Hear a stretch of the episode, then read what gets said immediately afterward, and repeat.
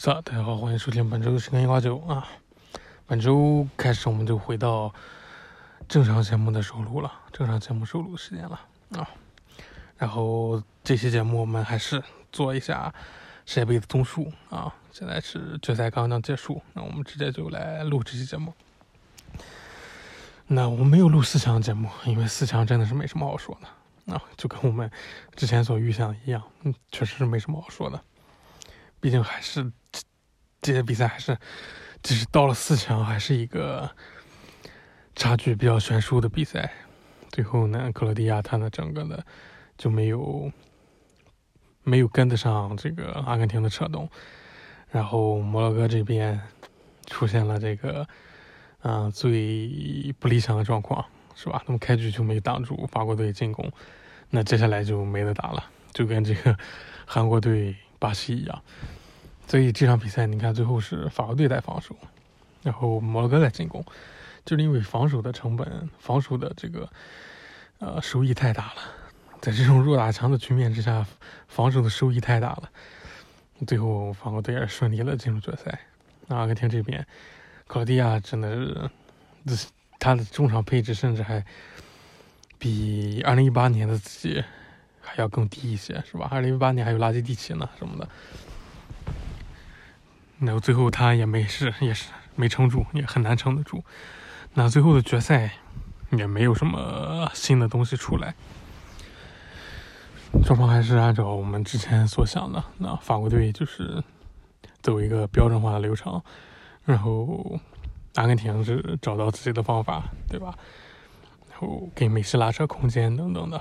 双方都打出了自己有效率的方面，然后也都是又犯错误。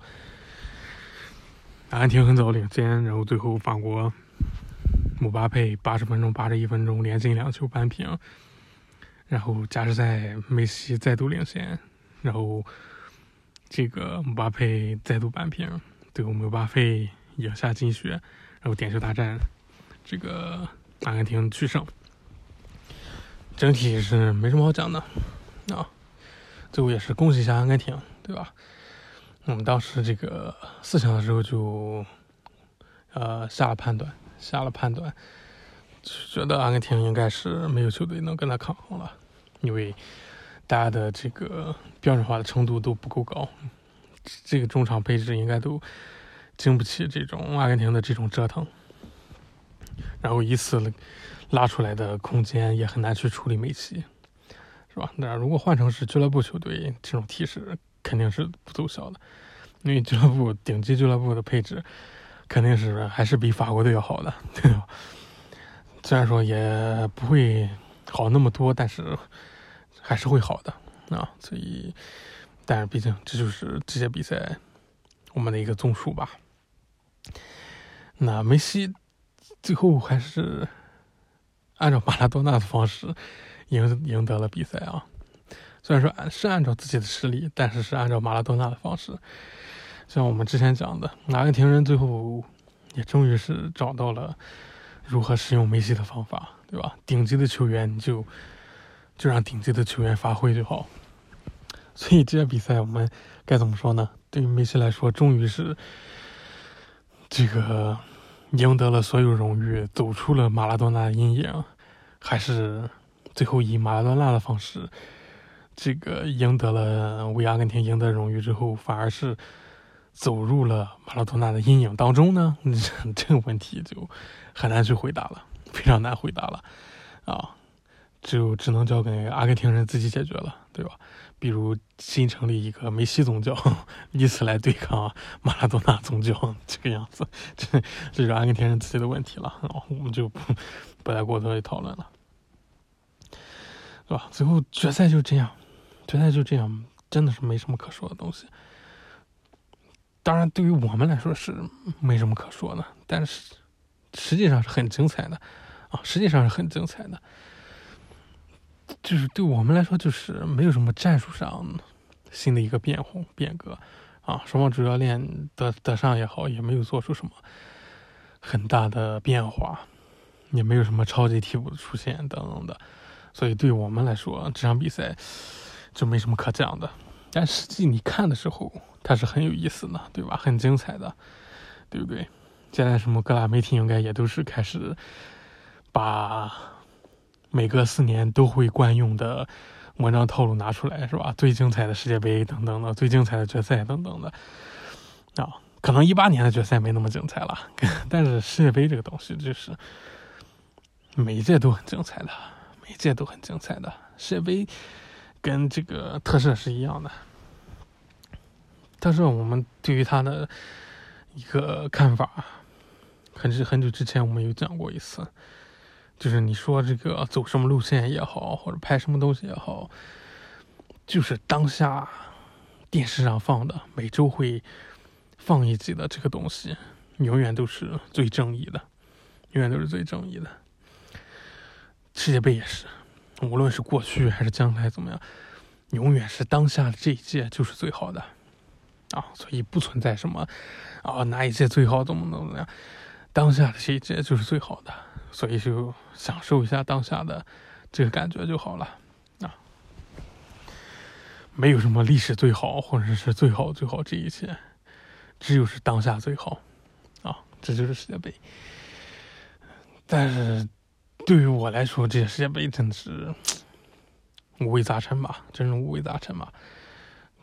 嗯，最大的一个综述就是，这些世界杯看下来，我们也是一直在讲的一个事情，就是世界杯并不能代表世界足球最高的水平，这是这是。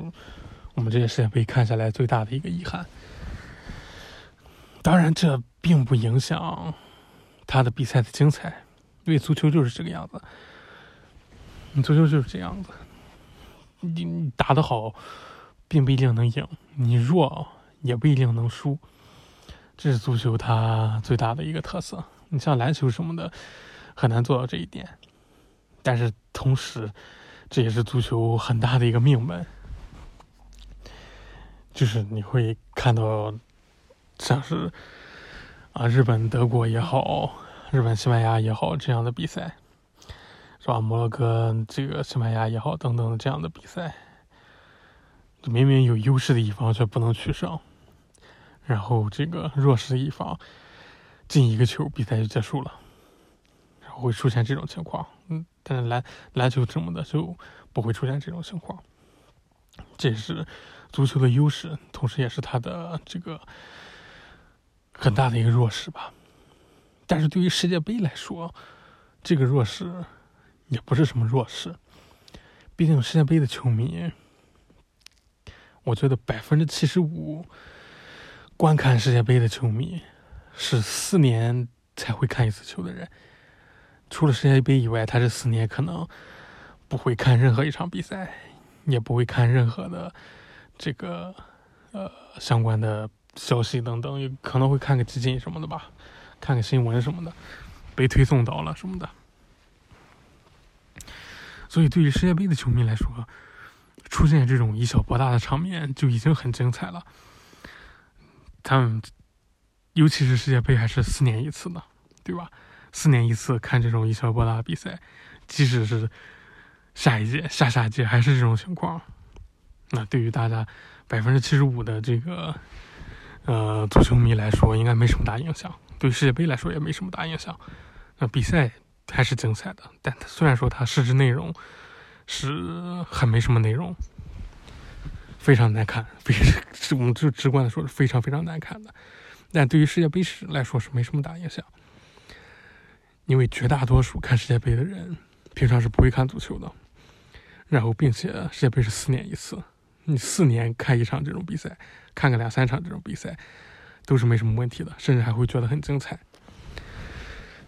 但是对于剩下那百分之二十五的人，剩下的平常会看足球的人来说，这个就很痛苦啊，这个就很痛苦。你想象一下，如果莱斯特城五连冠，对吧？正好到现在，二零一六年到现在，莱斯特城五连冠，英超就完蛋了，英超没有人看了。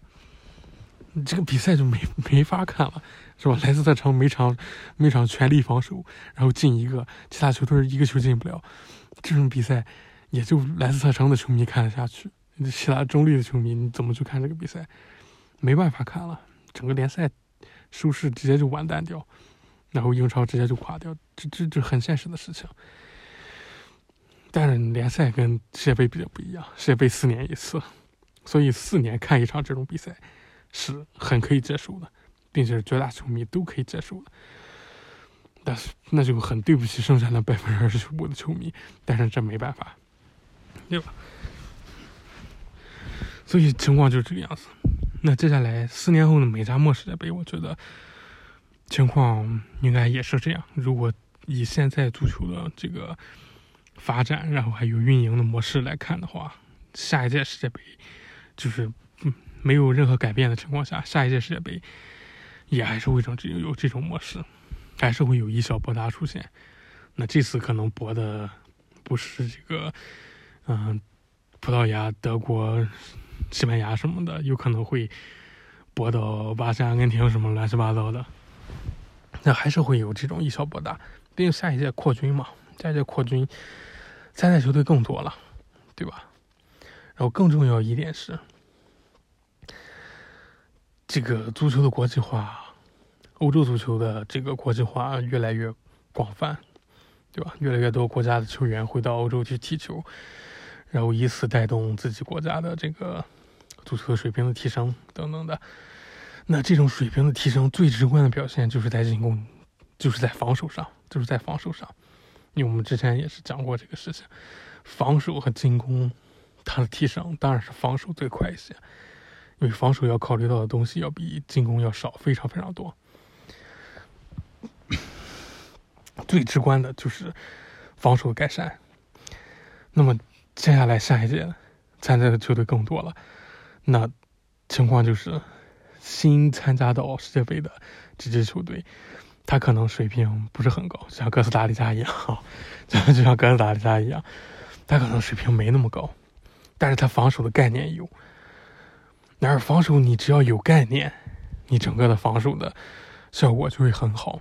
然后就会出现以小博大的情况，所以接下来下一届我们可以预测说，可能会更加精彩，是吧？毕竟参赛球队更多了，然后他们呢，嗯，能参赛，那肯定是有高水平的球员在高水平的联赛踢球，然后这个直观的体现就是，他国家队他的防守水平会比进攻水平要更显著的提升，然后就出现了这种以小博大的机会。就是这个样子，就是这个样子。所以，这个东西真的是以一个普通球迷，就是四年看一次球，或者是很普通的球迷角度来看，大家肯定是喜欢这种比赛的。但是对于我们，就是就是为替那很小一部分球迷着想来看，那肯定我们至少我是不希望。每隔四年就看这种比赛，对吧？久攻不下，然后进攻方的水平，这个进攻的水平没有达到，久攻不下，然后被偷了一个，那个比赛结束了。因为我，毕竟我是每不能说是每天看球吧，是有球的时候是肯定会看球的，对对？毕竟，毕竟还有休赛期什么的，甚至一天可能会。从下午开始一直看到凌晨什么的，都会都都会这么看的。我看这样一场比赛是真的很难受，很难受的。所以，就是为我们这小部分人着想的话，还是不是很希望这种比赛经常出现。毕竟感官上还是很难受的，尤其是在没有一些这种呃这个这个亲缘上的关系的话，对吧？你像是如果是什么中国队什么的进世界杯打这么一场，那我也还是能看的。但你让我看摩洛哥打什么比利时或者摩洛哥打西班牙，是吧？日本打德国什么的，日本打德国也还好。日日本什么？毕竟东亚还有还有点地缘政治的关系，也不能这不能叫地缘政治了，反正就是地缘的关系在，还是能勉强看看的。然后大家的这个嗯，日本球员我们都很也都很熟悉，是吧？这个经常也会跟他们比赛，然后的韩国也好，是吧？韩国我们也经常会跟他比赛，也球员也都很熟悉，然后看他们怎么踢场球也是还过得去。像摩摩洛哥这种八竿子打不着的，是吧？尤其是下届比赛，下届比赛再有什么球队，什么牙买加 哈，或者说什么 南非是吧？南非重回重回世界杯，甚至说是越南，对不对？也不是没有可能啊，对吧？啊，越南其实也还好，离这也算比较近的。那稍远一点，什么马其顿什么的，八竿子打不着，然后踢那么场比赛，我看是很难受的。我觉得大部分平常有在看球迷的，嗯，就是不赌球，就是会看球的人来说，这比赛都是很难受的，非常非常难受的。但是毕竟是世界杯，就是刚才还是那刚才那句话，毕竟世界杯是四年一届。大部分的人四年也只看这一次球，所以有这种比赛，对于世界杯来说没什么影响，甚至说还是好事儿，对吧？踢完之后，大家还可以开开心心的说，这个这是世界上这个最好的运动，对不对？然后是这个这个这是这个呃最精彩的一届，对吧？但是我们从足球本身这项运动本身出发，这样比赛还是少点。少点，少点为好。然后你从世界杯的角度出发，也希望这场比赛少一些，也希望世界杯能更多的代表世界的水平，对不对？世界最高的水平。就本届世界杯能代表世界最高水平的，也就是八强，英格兰跟法国，然后还有最后的决赛吧，双方都拼尽全力，也就这两场，也就这两场。对，这是一个很大的问题吧。虽然说这种问题就像我们刚才解释过的一样，对世界杯本身来说，对非法本身来说，可能没什么大影响。毕竟世界杯四年一次，你再这么继续下去也没什么影响。但它毕竟还是一个，那会产生影响的事情，对吧？就是世界杯不能代表世界最高的世界足球最高的水平。现在下一届可能影响不大，下下届可能也影响不大，再往后可能就很难说了，可能就很难说了，可能是你怎么一直就这么守下去，肯定不是办法了，是吧？可能未来十年内，未来十年内的两届没什么影响，那再过十年，再过十年，可能就会有影响了，对不对？对，即使是这 这么来看，也是是，确实是。有点有点很远的事情，但是我觉得其实是可以，嗯，怎么说呢？是可以去更好的解决它的，是可以非法应该是把更多的眼光放在这个这个事情上。毕竟世界杯不能代表世界足球最高水平，确实是很遗憾的一件事情，对吧？如果这个是问题解决好，那。真的是足球的发展可能会更加更加宽广一些，更加宽广一些。那这个问题就回到了我们当年，我们两年之前录过的节目上，就是 Super League 超级联赛。两年之前超级联赛这个概念出来之后，我们是力挺的，我们节目是非常非常力挺这个超级联赛的，不不是力挺超级联赛，就是我们认为。欧洲需要有一个中央集权，这么说 可能不好听，对吧？毕竟这个是个这个历史术语。嗯，但是你可能会会更直观的让你明白，需要有这么一个中央集权联赛，让最顶级的俱乐部去参加，让最顶级的俱乐部参加，然后以此来整体的提升欧洲足球水平，然后扩散到世界足球的水平。然后我们还单独拿了一期节目，以这个 MLB，呃，职棒大联盟的模型来分析，然后大家可以去回听一下。那在看完这一届世界杯之后，我们的更直观的感受就是，欧洲需要有一个这种很中央的联赛出现，非常非常迫切的需要一个这样的联赛出现。那。怎么会这么说呢？就像我们之前节目讲的一样，哦，很多球球队他现在进到世界杯，当然是他实力上提升，他这种实力上提升就是不断的交流取得的，对吧？足球上的交流，无论是你像西亚，啊，他们引进这种高水平的球员也好，或者说是像其他这个没那么有钱的地区做的，也只是呃球员去这个欧洲踢球也好，世界足球这种不断交流，让各个球国家的球队、国国家队的实力都是在提升的。那其中最主要的方式就是去欧洲踢球。因为欧洲就是当今世界足球水平最高的地方啊。虽然说本届世界杯并不是欧洲球队拿的啊，并并不是欧洲球队拿的，最后是阿根廷夺的冠。但是阿根廷的阵容，所有人也都在欧洲踢球啊。他们应该还是有啊，这这中阵中还是有阿甲的球员啦。但是这些球员将来也是要到欧洲踢球的啊。这场踢完之后。很有可能也是要到欧洲踢球的，所以就就这个样子，就是这个样子。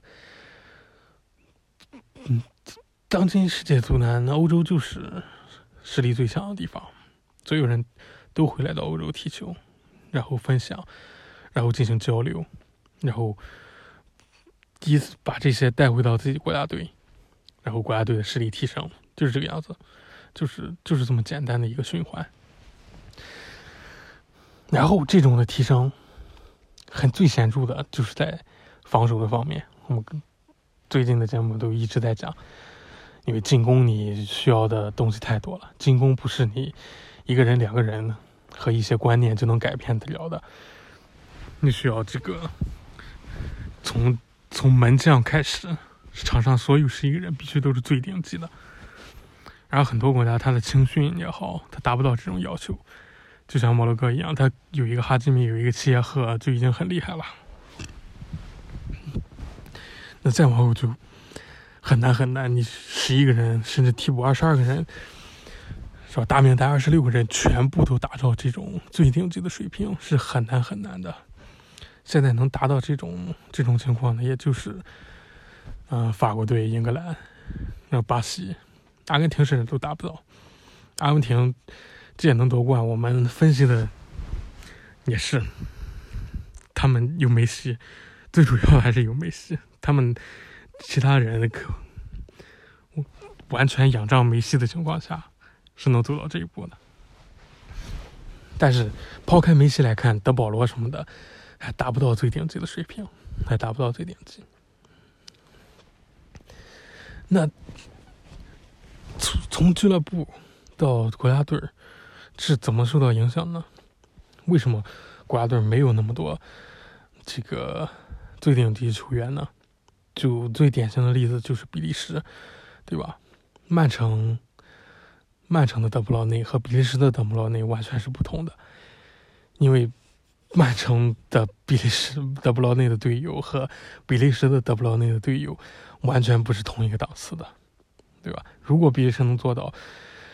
让德布劳内像在曼城一样踢得开心一样好的话，他的球队整个的配置都得像曼城那么顶级，然后德布劳内才会有相应的发挥。那从从这种情况，我们简单的来看是啊，我们整个的看了一下啊，各个国家。球队，然后他那个足球优秀的足球球员来到欧洲踢球，然后反过来影响自己国家队。那下一个阶段，那这个阶段也就到这里了，对吧？那有一两个这种顶级的球员，你的这种水平的影响也就到这里了。那接下来世界足球想要更进一步提升，那必须是全队都要是是一个顶级的球员。那。我们刚才说了，如果以现在足球的这种运行的话，下一届比赛的时候也还是不会有什么太大的变化，就是因为最顶级的俱乐部供应不起这么多国家队，对吧？那现在我们来看欧洲足坛，现在能说是能踢出最顶级的足球、最顶级的俱乐部，到底有几家？皇马、曼城。拜仁算半家吧，拜仁算半家吧。毕竟这个拜仁在这个德甲的一家独大时间太久了，所以他这个也是有点有点虚的感觉。然后，巴萨，巴萨我们现在不能算他是顶级，只能算他是准顶级。意甲三强应该，意甲应该也不是没有的，现在没有很顶级的球队，就是纯的顶级的球队。那法国的话，巴黎；然后英超的话，刚才曼城讲利物浦。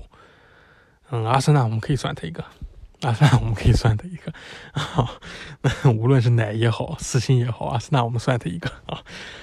曼城，呃，曼联，切尔西，就是切尔西、曼联，我觉得也都只能算半个吧。现在来看，呃，不好说，不好说。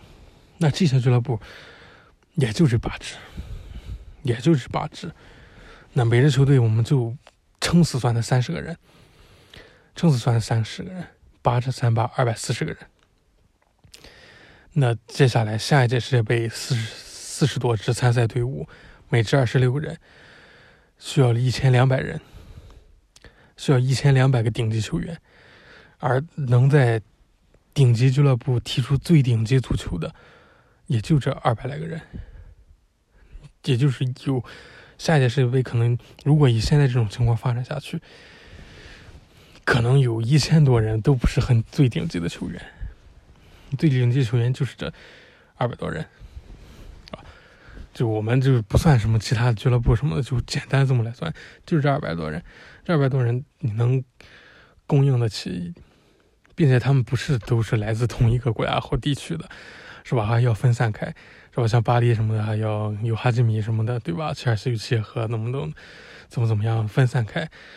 那能供应得起的，这二百人能供应起的国家队，也就还是就英格兰、法国、巴西这三支而已，对吧？你像下一届四十多支球队，只有三支能有全部是最顶级球员的球队，这个东西还是还是这个样子。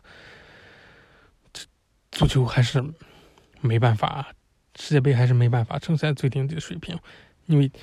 最顶级的俱乐部能供应的能，它的供应能力就到这里了，它的供应能力就到这里了。这个东西就是你青训可以让他进入最顶级联赛踢球，然而最顶级的俱乐部要反过来供应国家队的话，它数量反而供应不起来。现在是这样一个局面，你青训发展的非常好，你的球员可以在最顶级的俱乐部踢球，那反过来。这个你的国家队的这个实力就会增强，这是我们传统的一个观念，对吧？传统精神的观念。但现在的情况是，世界足球需要的顶级俱乐部太少，太太多了。现在的顶级俱乐部供应不起那么多的国家队。然后我的位置啊，我常常就是一个位置而已，并且还有一个守门员，对吧？我左边后卫是摩洛哥的，我中后卫是法国的，我怎么怎么样？我就是每个位置不同。我也只能供应得起十一个国家而已，然后甚至，但是最顶级的俱乐部甚至都不到双位数，所以你可很有可能是完全供应不起一支国家队的。因为现在是出现这种情况，就是你顶级的俱乐部能踢得出最顶级足球的最顶级的俱乐部没那么多，所以让你，所以这个东西就让你的青训什么的。陷入一个瓶颈，就是大量优秀的球员，大量优通中通过现在这种欧洲的欧洲的这个呃青训系统出来的球员，他们很有实力，然后是吧？现在这个什么这种这种小将什么都很多嘛，对吧？是下一个梅西、C 罗什么的，天天新闻都会看到，但是他们没有那么多地方踢球，没有那么。没有那么多地方踢球，最顶级的俱乐部就是八家，那他们的人员是很饱和的，是吧？像是穆勒什么都踢多少年了，对不对？但是你换又换不下去，对不对？本泽马背后有三个替补呢，对不对？但是你本泽马什么时候能下去，皇马也很不好说，安切洛蒂也很不好说，对不对？所以现在反正过去我们的理念是啊，青训提高，高水平运动员进入到这个最顶级的联赛，就是欧洲联赛。然后反过来，通过这种这种交流，把一些先进的足球的理念等等的反哺给国家队，然后国家队的实力提升。所以这些比赛我们也能看出来，什么摩洛哥也好，日本也好，他们的整个的理念达到很新，然后他们的实力也有了一个提升等等的。现在出现了一个问题，就是中间的环节，去到欧洲踢球这个环节出现问题，就是最顶级的俱乐部没那么多，也就这么几家，它供应不起全球的国家队，所以导致他们各个国家队他的水平没办法进一步提高，只能提高在防守层面，所以就出现了这些比赛的情况，很多的冷门也好，所以接下来如果这个方面不太改善的话，接下来的下一届比赛也是会这个样子，我们刚才也都有讲过，所以，我们整个这个东西分析下来，现在足球国家队除了你要做好原先的事情啊，这个我们现在在讲的，并不代表你这个青训就可以不做了，对吧？我们现在是出口这个这个这个需求的供需关系不一样了，首先你得有的供。然后有人去的地方，你才能去得上。现在的问题是，攻的地方很多，但是去的地方没那么多。所以，如果世界杯想要尽快的代表世界最高的足球水平的话，那么最核心的一点就是，欧洲必须要有更多的顶级俱乐部，对吧？就是按照我们刚才这个想看法，这个分析一样。现在的问题就是，哦，大家青训做上去了，啊，欧洲的理念，然后它的一个整个标准化的青训流程，包括，呃，你这个各国家从青训开始就来到这个欧洲国家去进行训练，然后这个到达到了选择国家队的年纪之后，选择到自己的母国去踢球等等这些方式，从青训开始，我们传统理念是，哦。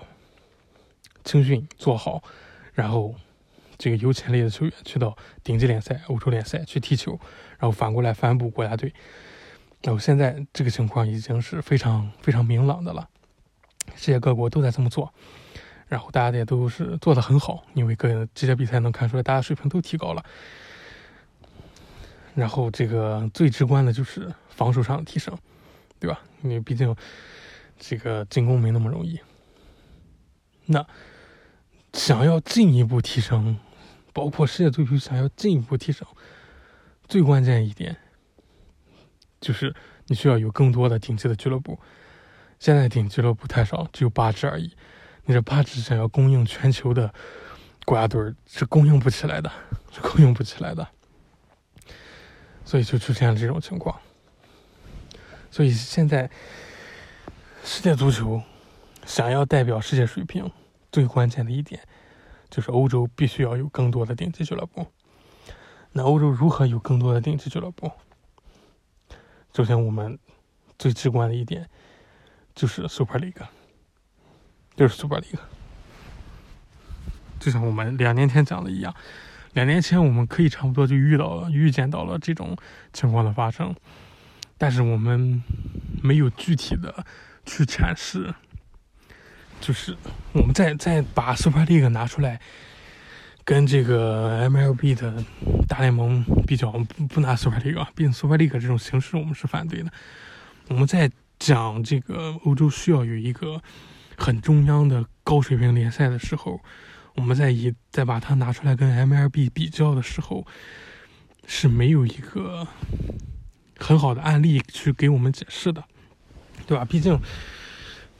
这个东西还是还是一个八竿子打不着的东西，在两年前的时候，但是在现在我们有实际的实际的案例去分析，实际的模型去看，就是本届的世界杯。然后就像我们刚才分析的一样，现在的供需关系情况下，需求量太小，需求量太小导致国家队的水平没办法进一步突破，所以世界杯没办法代表世界最高水平。想要突破这个关键点，就是欧洲必须要有。更多的顶级俱乐部，更多的顶级俱乐部，然后让更多的顶级年轻球员成为顶级球员，然后整个世界水平才能真的提升上去。我就会少看点这种控球七十分钟，然后一个球解决比赛的这种比赛，然 后虽然说很刺激，但是还是少看点为好。所以欧洲需要一个中央联赛，把这八支球队囊括，八支顶级球队囊括进去，然后让其他的巴萨也好，意甲三强也好，这些准顶级的球队加入进去，甚至可以有一个升降机的模式，然后让整个的俱乐部流动起来，有这样一个联赛，更让这个原本的这个让更更多的球队成为顶级的球队。这样子才有办法解决这个目前供需的一个关系，因为全球的青训都在往欧洲供，但是欧洲没有那么多顶级俱乐部来接纳他们，然后所以他们的产出没有办法反哺到所有的国家队，所以所有的国家队出现到一个瓶颈，他的进攻上不去，因为进攻需要更多的人才，但是他的人才。并不能在最顶级的俱乐部踢最顶级的足球，所以我们觉得，现在欧洲非常非常需要有一个这种联赛出现。那我们两年前也讲过，这种联赛出现在欧洲是非常非常难的，因为欧洲有很多俱乐部它是有非常深厚的历史的，对吧？你要设置一个地区联赛也好，或者一个洲际的这种联赛也好，肯定会影响到这些小俱乐部的利益。然后这些小俱乐部反而又是动不动有几百年的、一百多年的，对吧？有深厚的这种当地球迷的基础等等等等，这些俱乐部强龙难压地头蛇了，对吧？强龙难压地头蛇，所以最后就导致了这种情况的产生。你的这个水平，欧洲足球的水平和世界水平的一个脱节，世界水平完全跟不上了。所以这就是现在一个状况，也是我觉得接下来改善这个状况的一个关键，需要有一个中央的联赛。然后最近好像是有相关的动向的，有相关相关动向。我觉得非法和这个 UEFA 应该也还做的，还在做的，欧足联应该也是都在做的。最近我有听到有看到新相关的消息是，虽然说现在是世界杯期间，这种消息。走这个关注度不大了，我是看到是有在筹划一个相关的这样的联赛的，然后又看到一些什么四三三什么的，呃，做一些梗图嘛，是吧？什么那个小飞侠那个把面具摘下来那个，是吧？把面具摘下来又是 Super League 什么的，那调侃归调侃，我觉得对世界足球来说，在欧洲有一个这样中央的联赛是很有必要的，让更多顶级球队的出现。然后才有让更多的优秀球员有踢这个顶级足球的这个这个机会。然后更重要的是教练员水平提高，有更多的这种球队，那肯定需要更高水平的教练员，对吧？你会发现这两年什么名帅什么的少了很多，对不对？就是以前什么名帅井喷的年代什么的。但现在名帅少了很多，最重要原因就是目前的顶级的球队就这八支了，对吧？嗯最顶级的球队，因为他们的这这八支球队发展太快，完全跟其他的球队脱节，所以导致他们也需要教练员需求不是很大啊。切尔西除外，对吧？切尔西要是愿意一年可以换三个，对不对？切尔西的需求量还是很大的。但整体来看，大家都不是很需要那么多的顶级主教练，对顶级主教练就没那么多了，因为大家这个 很有潜力的主教练没有一个能够施展拳脚的机会，是吧？其他俱乐部，他们非顶级的俱乐部，无论是人力也好，然后竞争力也好，没办法跟这些顶级的俱乐部相比，所以有些教练他就很难施展的开。然后这方面也导致了这些世界杯主教练层面根本就没有的能看的东西。这世界杯是没有任何人关注到主教练，对吧？因为主教练就是没什么可看的东西。他们安排的、他们战术什么的都没有什么很新颖的变化，很新颖的安排出现。像索斯盖特什么的、德尚什么的，根根本都没有什么安排。所以这个东西就是。如果有一个顶级的联赛，然后让这些顶级球队参加，然后包括让过一些非顶级的球队或者说是准顶级的球队，那教练教练员的位置也会有更多的要求，所以这个情况也会更更好的改善。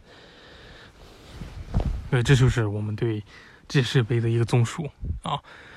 最后综述下来，就是在欧洲需要有一个中央的这种顶级联赛，囊括二十到三十支球队，然后以此为基础，世界足足球才会有一个更长远的发展。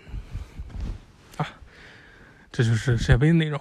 然后我们本周的话，应相关的消息就可以简单来看啊。本周是这个会长宣布毕业啊。会长这个毕业确实也是蛮惊讶的，因为会长今年说实话，从年初的这个 back sleeve 的时候，嗯，对会长就是一个，嗯，给了很高的评价，给会长的演出给了一个很高的评价，然后也是也是认为会长有现在这种演出实力，接下来的发展应该会面会更广一些，然后也确实。今年会长有单独的出节目，然后也是跟软银合作有单独的节目，整体来看还是蛮顺利的了。然而下半年开始，这个呃会长也是不断进入休息状态，觉得还是身体身体有点跟不上了。下旬的时候就休了很长时间，然后最后巴蒂斯感谢季也休息等等的，所以最后。现这么来看的话，应该还是身体的一个问题了，还是一个身体问题了，有点吃不住。对，最后怎么样还是会长自己的决定嘛？然后就是会长自己的决定，就交给自己就好，对吧？交给自己就好。我这样一来，这个鹰的这个财务实力也是大大下降，这个那。资本能力是资本资本实力是大大下降啊，一年之内失去两位土豪的支援，资本能力下降的很明显。啊，估计会长应该是不会有什么相关的毕业的东西了。我估计这个关家具那边老家那边应该不是很想那么抛头露面的吧？应该应该不会给会长太多的一个。毕业演唱会什么的相关的一个一个这个毕业纪念等等的，那看看会长接下来的举动吧。我觉得会长会长还是一个玩心很重的人吧，因为毕竟像他这种大小姐能出来当偶像，是吧？出来做一些模特的工作，就是一个很 很想很想离开老家的控制这种感觉的。那说不定这几年这么出来折腾一圈儿，又觉得回去老实一点会比较好，但也可能是想又重新换换口味什么的，再去干点别的，也都不是没有可能啊，也都不是没有可能。所以会长接下来的动向，我们再再关注一下，是吧？看看会长接下来会有什么动向。好，那就是最近的一些消息。那本期节目就到这里，然后世界杯也结束了，然后我们节目也逐渐回到正轨了，然后接下来不仅就是本年度最大的重头戏啊，二零二二年的恐怖片的综述啊，应该会在呃年底，也就是元旦的时候，元旦这个周吧，元旦那个周末的时候会上传。那我最近也是在努力的补一些片子啊，今年的还有一些片子没有看完。补齐之后，我们就整个的来做期节目，可能会非常非常漫长。一年的话要讲的片子，平常的话一八一九年的时候在二百部左右吧，今年可能可能可能没那么多，呃没那么多。现在的片量确实是受疫情影响会比以往会少很多，但是整体的这个。质量是还是非常高的啊！今年能讲的东西也是非常多的啊。去年我们是没有怎么细讲的，去年我是没怎么细讲，没有很认真的准备。然后今年确实是质量非常非常井喷，所以是很认真的准备了这一期。那我们差不多元旦的时候就会上这一期，二零二二年的恐怖片子总结啊。啊，以往我们就是准备的片单会很长，就是每个电影节它的一些这个恐怖片都会列出来，一年大概有在二百到三百部，呃，看可能看着看不了那么多，啊，今年的话，呃，就不会列那么长的单子，就只是把我们看过的和一些列出来，就是其他的那个没有资源什么的。呃，电影节的那些我们就不单独列了，等到明年他们正式出来，我们看过之后再跟大家聊啊。那即使是这样，我们这一期百部肯定是有的啊，百部肯定是有的。那我们下期节目再见啊！呃，不是下期就会上啊，这个差不多是在元旦那个周末的时候，这期才会上啊。所以，嗯，下期还是正常的一个。回归正常的节目走向，我们重新听一下这个《陈道曼》也快结束了吗？好，这几个周过去，《陈道曼》也快结束了，再听一下《陈道曼》的 ED，整个的看一下，然后补一下这个过去的一些没讲到的内容，过去几周没讲到的内容，应该也没什么什么没讲到的。本期节目就到这里，大家拜拜，拜拜。